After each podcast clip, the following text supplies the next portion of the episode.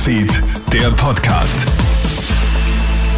Hallo, einen guten Start in deine Woche. Ich bin Clemens Draxler und du hörst hier unseren Krone-Hit Nachrichten-Podcast. Eine mündliche Matura inmitten der Pandemie? Sicher nicht, sagt die Aktion kritischer SchülerInnen, die morgen zum großen Warnstreik aufruft. Schulen aus fünf Bundesländern machen bereits mit.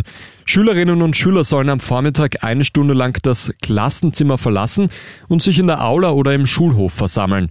Sollte das Bildungsministerium nicht einlenken und weiterhin an den Maturaplänen festhalten, wird es noch weitaus größere Streiks geben, so die Ankündigung. Der heurige Matura-Jahrgang hätte immerhin seit zwei Jahren mit Einschränkungen und Distance Learning zu kämpfen.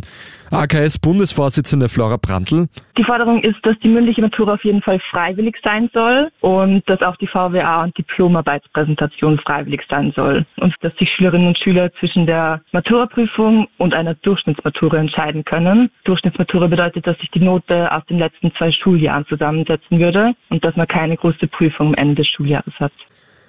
Die Omikron-Welle hat auch am Wochenende zu einem neuen Allzeithoch geführt. Am Sonntag haben Gesundheits- und Innenministerium 15.400 Neuerkrankungen binnen 24 Stunden gemeldet. Dabei handelt es sich um den höchsten jemals an einem Sonntag gemessenen Wert seit dem Ausbruch der Coronavirus-Pandemie. Der Allzeitrekord bei den täglichen Neuinfektionen ist ebenfalls erst letzte Woche dokumentiert worden. Er lag am Mittwoch, den 12. Jänner, bei über 17.000 Fällen. Die ab Februar geplante Impfpflicht wird heute Nachmittag im Gesundheitsausschuss des Nationalrats behandelt. Um 14 Uhr startet der Ausschuss mit einem öffentlichen Expertenhearing.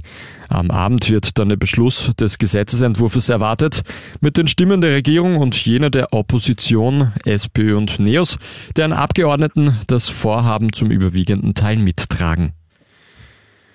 Und Österreichs Handballmänner haben bei der Europameisterschaft in Ungarn und der Slowakei schon nach zwei Spielen keine Chance mehr auf den Aufstieg in die Hauptrunde.